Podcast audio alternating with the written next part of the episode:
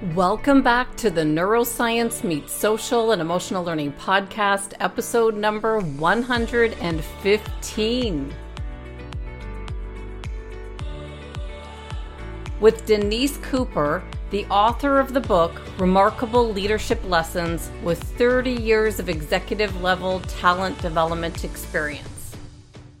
Hello and welcome back. I'm Andrea Samadi, a former educator who's been fascinated with learning the science behind high performance strategies in school, sports, and the workplace for the past 20 plus years. I can't tell you how much I'm looking forward to introducing you to Denise Cooper. When I first was introduced to Denise, it was through email, and I took one look at her media kit and wrote back immediately within seconds to her team that I would love to speak with her. I didn't need an intro phone call to know that Denise Cooper exuded leadership. We set up a call anyway, and I learned so much from our first chat together. Denise serves corporate clients of large, mid-size, and smaller companies, coaches senior level executives to continue to succeed in a new or different role, assist high performers struggling with a new scope of responsibility, helps companies develop new leadership strategies during times of management, performance, structural, or business change, and works with individuals, departments, or management teams to enable them to simply perform better. Through one on one coaching, structured leadership training, coursework, team or group workshops, or tailor made curricula, Denise guides companies and individuals to elevate their game and maximize their company's performance. A review of her book says it all. I quote Her book answers the hard questions we all ask ourselves in our careers How do I influence others? How do I get my colleagues to respect me? How do I present with confidence even if I don't feel it? No one in my life has given me these answers, which makes this book worth its weight in gold to me. During these times of change, I don't know anyone who wouldn't benefit from hearing what Denise has to say. I'll create some questions for her so we can dig a bit deeper into her book, trainings, and coursework to help shift your mindset to possibility thinking and perhaps some breakthroughs of your own. Be sure to look in the show notes for the link to her masterclass that begins May 17th called Change Terrifies Us. And without further ado, here's Denise Cooper.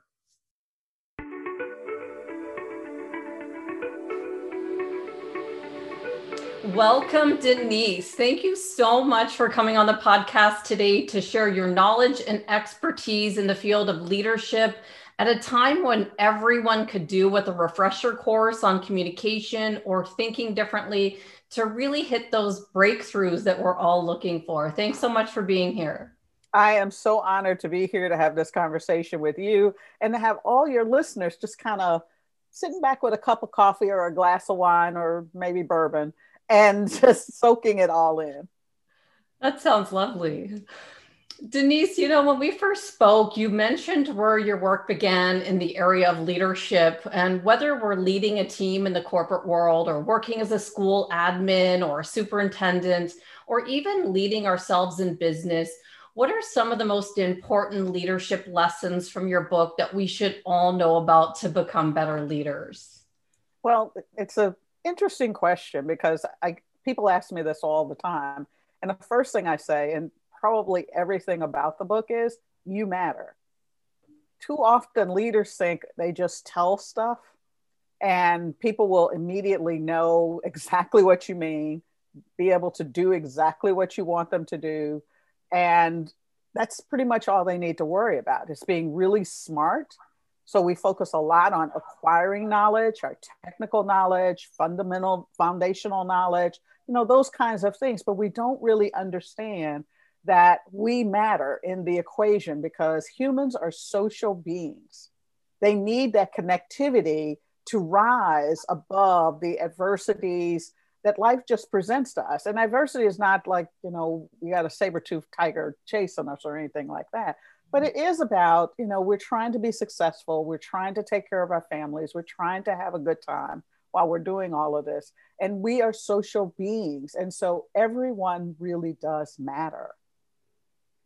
That makes a lot of sense. And you know how much do you think leadership comes from understanding ourselves first? Do you think that's a huge part of the equation? Before we can lead others we've got to be comfortable with with who we are I, I think we uh, let's put it this way. I think if you want to be an effective leader then that is definitely a key. But oftentimes we just kind of fall into leadership. And so mm-hmm. others will be following us for many people before we recognize that oh i'm a leader. And mm-hmm. that's particularly true for women and people of color marginalized mm-hmm. people is that we don't often see people or understand and feel the impact of our leadership until we suddenly realize that we are the leader in the room. We are the influencer in the room. We actually can contribute in a way. And so, if I'm uh, the way we think, the way we've been socialized is one of you just have to do things. You have to perform to be a leader. You have to perform to be successful. Then we get focused on that and we forget that performance is a interactive sport here, especially mm-hmm. if you're a leader. And it is about the dance between you understanding what I'm saying and what the end result is, and me working with you to create the psychological safety that allows you to bring your real self, your full self to the table and perform at your highest levels. So I think a lot of it has to do with the way we've been we, we define what a leader is as this person who just tells everybody when in actuality the most effective leaders are not people who tell folks but help us discover how we can be better i love it i love it and in section one of your book you talk about becoming a change leader so, how mm-hmm. can a leader incorporate some of the important social and emotional skills that I've actually built this whole podcast on? You know, like self awareness, knowing ourselves, or social awareness. You said, you know, the dance between other people, getting to know our team members. How do we use these skills to create change as a leader in our organization? Well, so let's kind of step back a minute. What is change? Change is going from one state to another. But as human beings, we like a couple things. One, predictability. So if I'm going to change, I need to know what the change is going to be. Well, translate that in leadership is that's vision. Mm-hmm. Describe what it's going to be like when we get to wherever it is we're trying to get the performance, the place, whatever it is. So first I need to understand and have a clear vision. The second piece of it is, is that I need to understand as a person, as a leader, person with a title of leader, I need to be self aware about myself so that I understand what triggers me, what causes me to not be open and to not be able to embrace new ideas and embrace different kinds of people with who might come with different ideas, as well as what my impact is to others because of who I am, just my plain physicality, my presence, because presence is more is about 55 to 60% of how we communicate as humans mm-hmm. how you stand, how you look. Do you smile? Do you look approachable? Do you look like you're stern and I'm not able to get next to you? And so is it so if we think about the change agents, change agents are people who can help other individuals move from one state to another, one level of performance to another, an organization from one level to another or a different state in general. And so you as as a leader, you have to understand how to how to manage that tension between predictability, where am I going? And the other thing is vulnerability. I might fail if I don't do what I've already been doing. Mm-hmm. And I might have a different idea that you may not accept. And so acceptance is the other piece of as a leader, we have to understand and that those components are kind of the foundation in my mind and in my work of how you change organizations, you change groups, you change people from one state to another. Does that make sense? It does. And I'm thinking about like, let's go back to vision. So, mm-hmm. having a common goal that our organization is all working on. How do we make sure that every single team member has the same vision? inside if we can't see inside you know like maybe somebody just doesn't believe that that that goal is possible but you don't know if you're not inside their head how do we make sure that every team member has the same vision is it just drilling the vision or what would you say well communication is a dance between uh, between us based on um, the feeling of acceptance, belonging, kind of thing. Mm. And so it's not about telling people, but it's really asking people. So you might have in your head, and you can explain, hey, you know what, we're we're, we're headed onto a trip, and we're going to head to Chicago. I'm currently in, in Charlotte, North Carolina. We're going to head to Chicago, and I can explain what it's like to get to Chicago all I want, but how do we get there? So instead of me telling you how we're going to get there, why don't I ask, what is the best way you think we can get there? Mm. And people will engage differently when they're confident. Oh, well, you know, the, how fast do you want to get there? Um, how what would what's the experience you want to have on the way to get there? And so they will engage in those kinds of questions. People who are not quite clear or not quite caught up with the vision of going to Chicago will kind of go back and say, well, well, why are we going to Chicago? Right. Question of doubt, right? Oh, Question of what are you talking about? Uh, well, yeah. when we get there, what are we going to do? What would I be doing if we get to Chicago? So mm-hmm. even before they say enthusiastically, well, how are we going to get there? What does it look like? How's it get?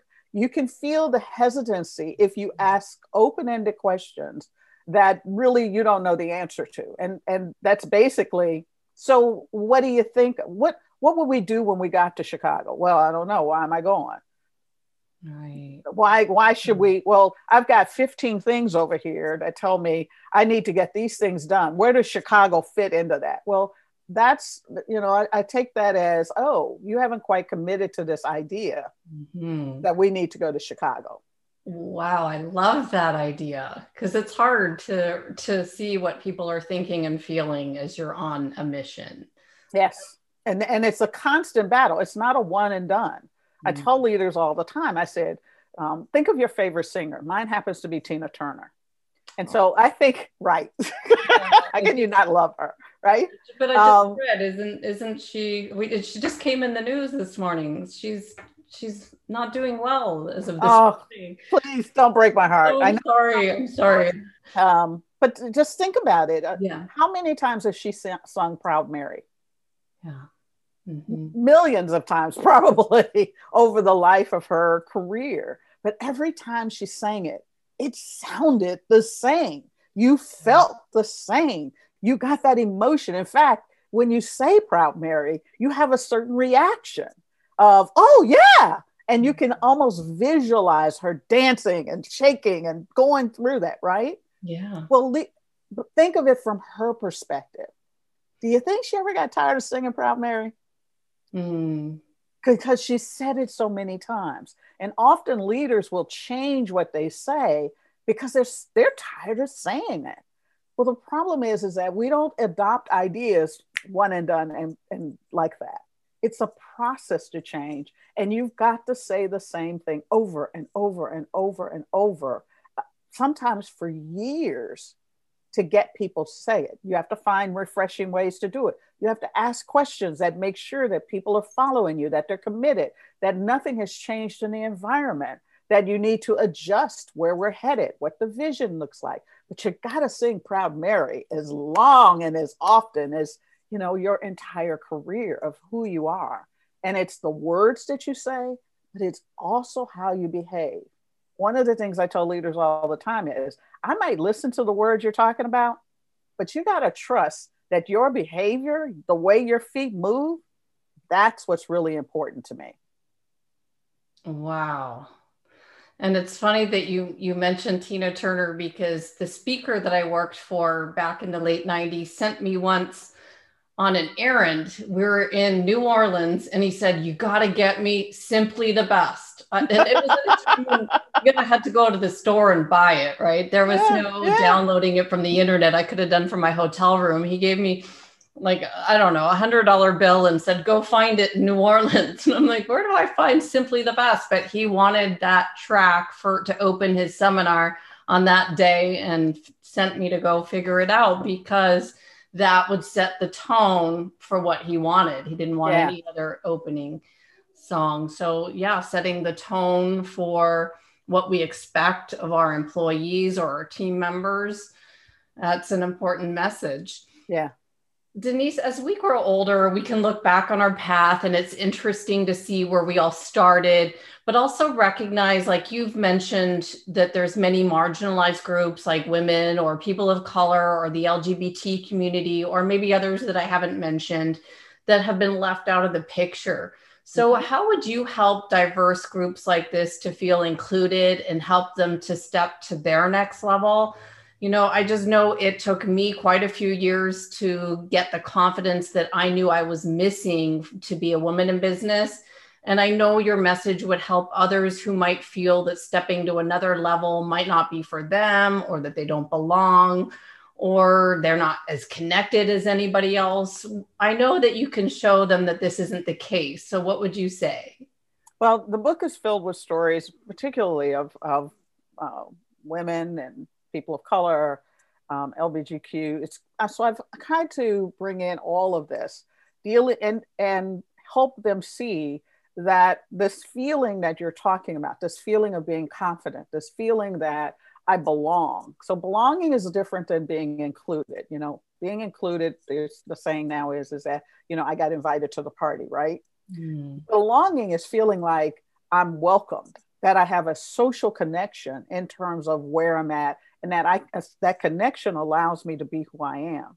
Well, partly what what has happened in the way we think about diversity training of any sort is that there's some people who are bad and some people who are, are just victims of bad things that happened, the system happened, or people who are just clueless and have no intention of it. Well, that created a lot of trauma in people, and that trauma has, trauma has been passed down. And so these behaviors, such as, um, you know, I'm not welcome, or I have to work twice as hard to get half as far, these thoughts, these ways of being are stuck in our brain. And so they also become barriers to us ever feeling like we belong.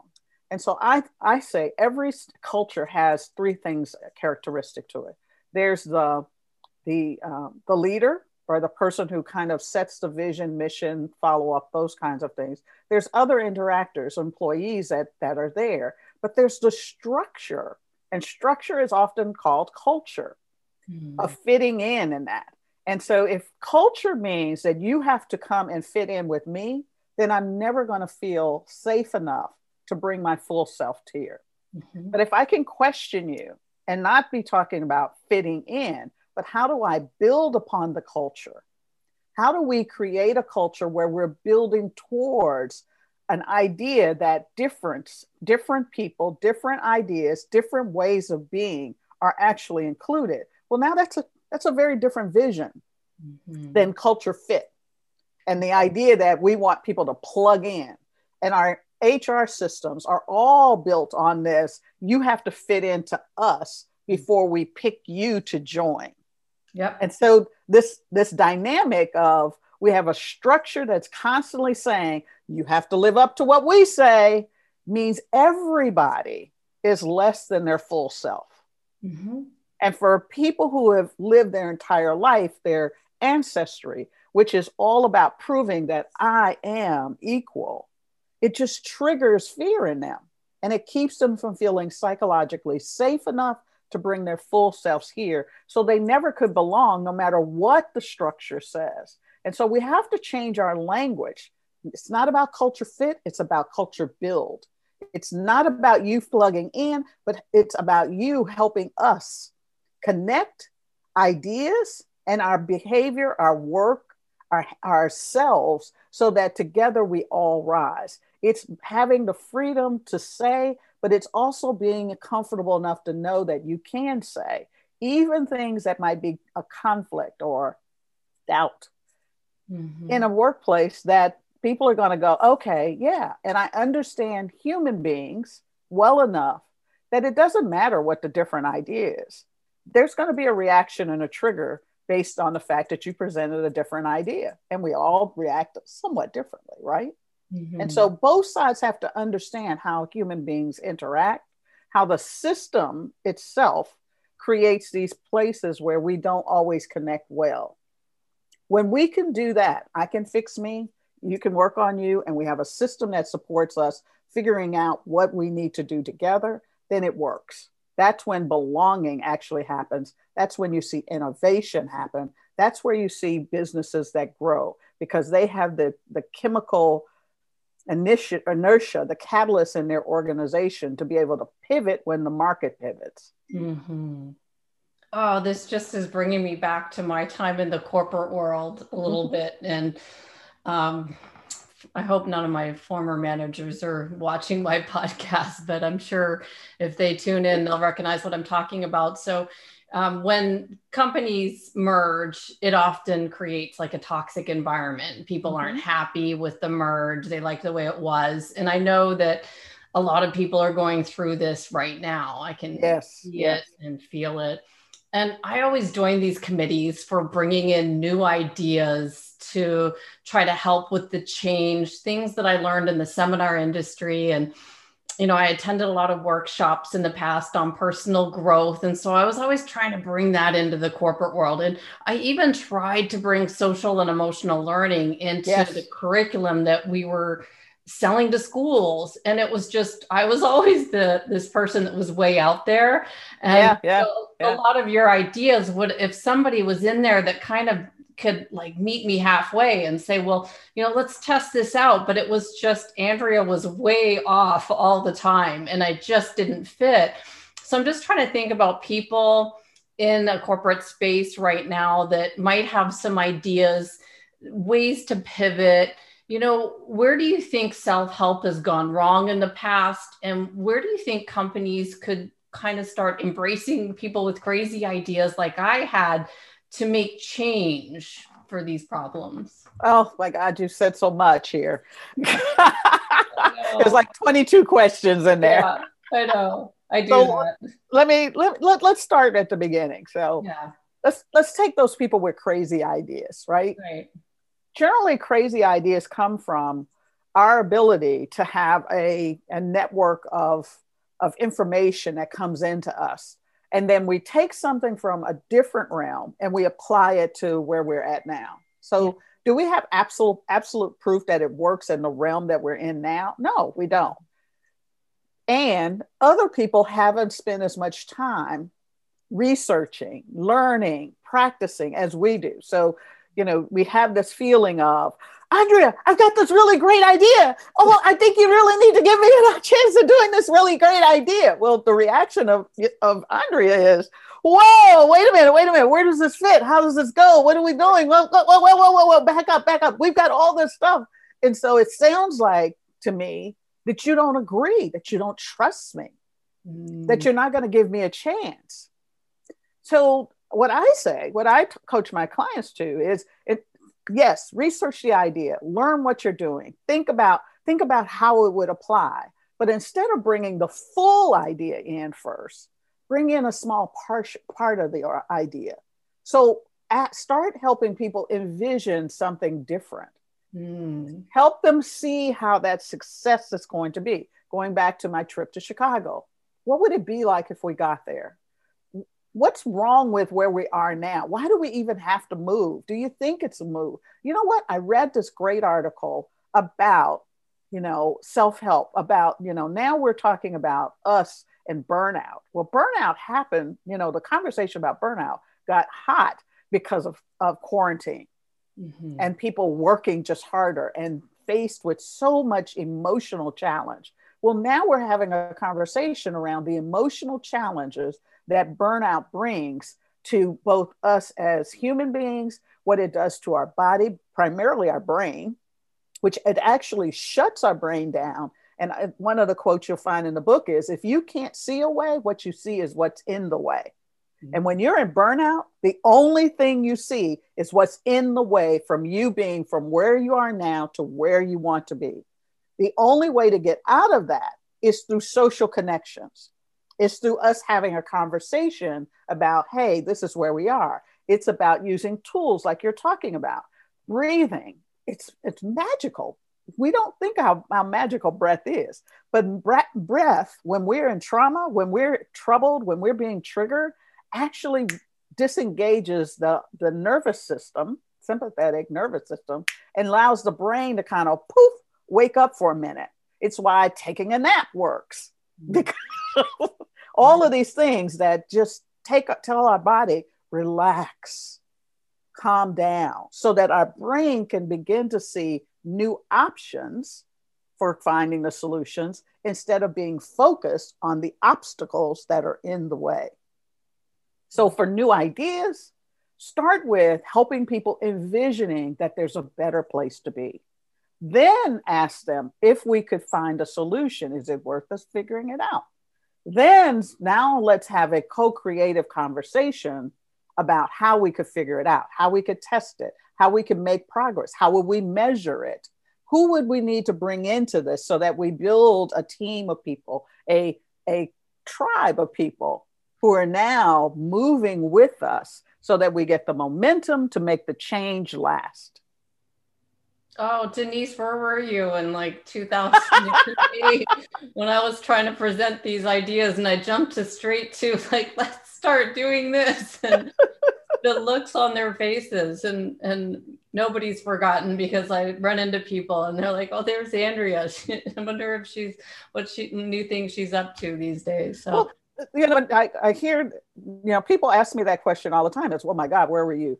Well, mm-hmm. I can't take all the credit for being smart here. What I, what, because this whole idea of understanding the, the body, the brain, the body, the hand, the head, hand, and heart all of this is relatively new information that's coming into the to the, the market itself and mm-hmm. we we're just now getting to the point where the work and this idea really started in like 2004 this interconnection of of positive psychology you know martin um, uh, oh siegel's ideas yes his ideas of stuff and now we you know we've got stephen um, Porges talking about the vagal theory, the polyvagal theory. I'm sorry.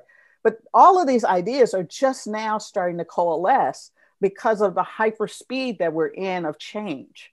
We've never seen change happen this fast. If you know, we, we're kind of in the fourth re- industrial revolution uh, of sorts. And what it is, it's going to be characterized as speed. That's going to be the hallmark. You know there's the you know the first one which was mechanization and then there was automation and then there was the digital getting the chip that that allowed this. But i think this is going to be the the time of how do human beings deal with speed? How mm-hmm. does our body interact with speed? How do we create safe spaces because of the speed of change? And that's going to be the biggest challenge for businesses in the future oh i like that i like the progression that you did through time. So, thinking about all of this, you talked about the importance of relationships. Why is collaborative thinking a leader's best problem solving skill? I know that's in your book. Yes. So, you know, stepping back again on it, a leader's job, if you have to build it up, or, or excuse me, if you have to explain skills, it's about um, connecting.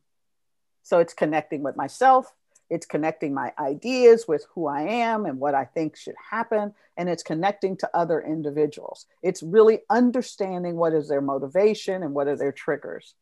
Then it's about communication, but the communication is designed to foster trust, to reduce fear and, and foster trust so that people can move, they can begin to think, they can begin to build together. They can believe in what it is that we're saying we're going to move forward towards. And so collaboration is really about this idea of how do we get different people, different ideas, different thinking in the room so that we can collaborate. Because collaboration, the essence of the word is to um, work with the enemy. But instead of the, in, the enemy, it's about working with different people, people who have a different position, people who are not necessarily on the same side we are, to help them come into the fold so that we can co create something that didn't exist before. So that's the thing that has to, we have to think about connect, communicate to build trust, and then co create, co- collaborate to co create. Those are the three things that we have to think about as a leader and collaboration is really about taking ideas from other people and bringing them together. Jack Welch said that if he was the smartest person in the room, then somebody in the room was redundant.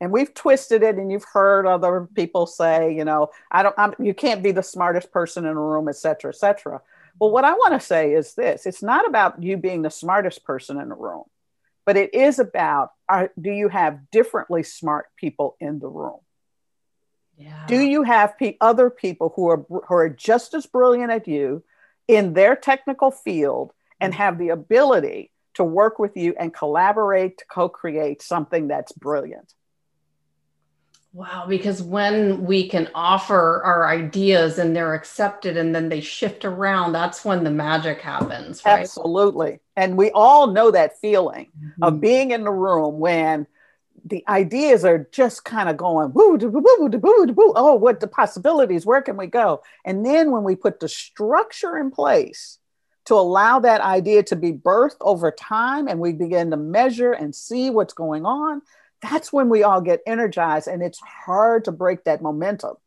It's hard to break it. Oh my goodness this is powerful so powerful. Denise now that we've dove a bit deeper into the topic of leadership in the workplace what would you say would be an important call to action for all of us to think about? Where do we go from here? You know i, I think it is um, Wow, that's a really a good question. I, and I think it really is we have to step back and see where we're at now. We live in times where the level of fear is so high around the world. I mean, it's not just a US thing, this is a global thing. We've got the issues of the pandemic. We've got issues of people feeling marginalized for so many different reasons, like I'm not good enough. And that's what marginalization really does to us it, it gives us this thinking of i'm not good enough. You don't welcome me. I'm i and and it it just lays on our triggers about fear and insecurity. And so i think where we go from now is is that we really have to stop and rethink how do we work together in this time? What are the old ideas that we had that just don't work anymore you know, you mentioned um, schools. Schools and HR have something very unique about them. They've been around for a little over 100 years and they yet to have changed what they do. Hmm.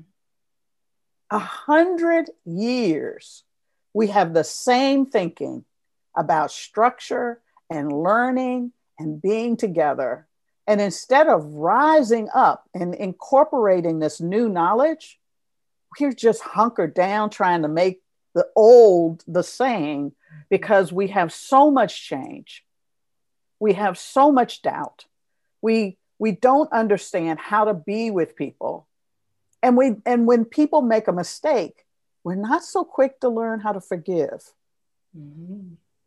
Yeah. We've forgotten that we're humans and that humanity is what binds us, not perfection, not performance, but our ability to be with people who are not necessarily like us and accept the fact that they may think differently, they may have a different lived experience, but that doesn't make them a lesser person. That doesn't make them less valuable. Mm-hmm. What that does, if we can shift our thinking and see that differently smart is the only way we're going to get out of this, and embrace differently smart, mm-hmm. then what we're going to do is continue to struggle in the fear in the valley of fear. And we're going to allow our fear to marginalize us more, to keep us from surviving better, from moving from survival to thriving. And it's just going to keep us in a place where we're going to turn out numb. And numb is not the human experience that we want. No. Not at all. Not at all, Denise. Well, I, I want to thank you so much for these snapshots of three decades of experience in the corporate space. I know that you've got a place on your website for a workshop, a masterclass that you're doing coming up May 17th for yeah. people that might want to learn more. We'll put the link to the to that in the show notes when that becomes available. and we'll direct them to you. But um, it's called Change Terrifies Us, which mm-hmm. makes sense. It's why when I was talking about these weird ideas, I saw these eyes bulging out like nobody wants to do anything new. But um, can you talk a little bit about what you're offering in your masterclass and perhaps some of the workshops and, and programs you have on your website to help overcome some of the fears that we have as we go through this change? Absolutely. And thank you for letting me um, talk a little bit about that.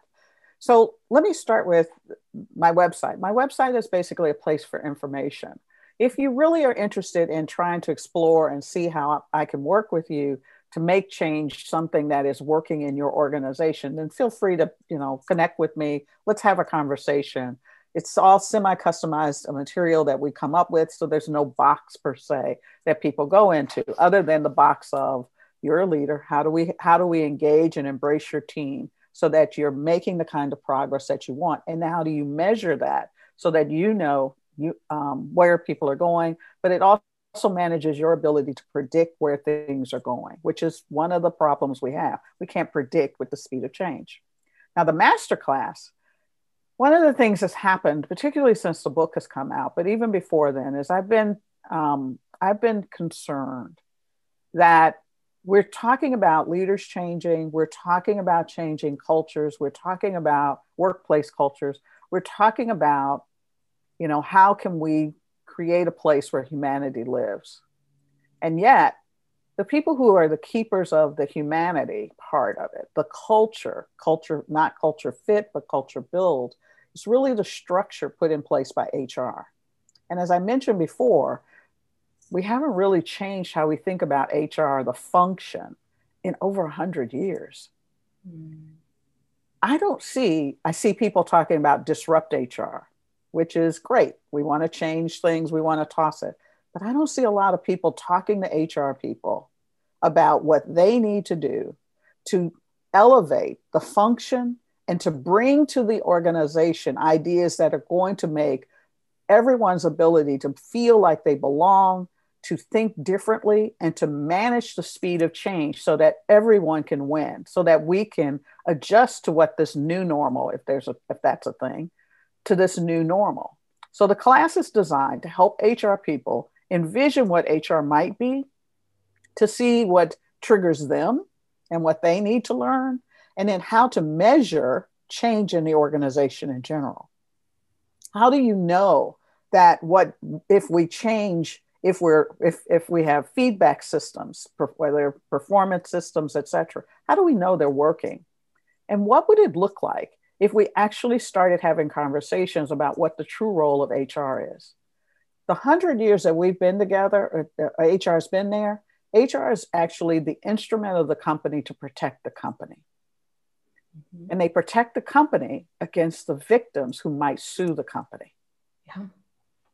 And so, as long as HR is there to protect the company from its employees, from and protect bad managers from the impact they have in the organization itself, then no matter how much you and I and every other employee out here might say, the right thing is is that people should be counted, that everyone matters, that um, we all can accomplish every, accomplish what we want if everybody's in it that we want to be a place of belonging. But as long as the structure and the system that holds it in place remains the same, nothing changes. So the class is there is for senior HR people and leaders who are really wrestling with this idea that what they want to do is create a new structure where change happens, people feel belong, that it doesn't take 236 years for women to find equity in the marketplace, right. where all these ideas of people are equal and that what we want are smart people who can come and contribute, where that really does live. And how does that look in the corporation? And so we're going to give out some tools. We're going to help HR people figure out where they're at on the paradigm, what leadership means for them, but also how to measure what, what this change process would look like. Well, Denise, I think what you're doing is incredible. I'm so grateful to have met you. just some final thoughts of how we can all take remarkable leadership into our lives. What would you say just to close out? What message do you want to leave people with? I think, you know, everybody matters. You matter. You may not feel like you matter, no matter what your circumstance is. You may not feel like um, that you have the power to make any changes.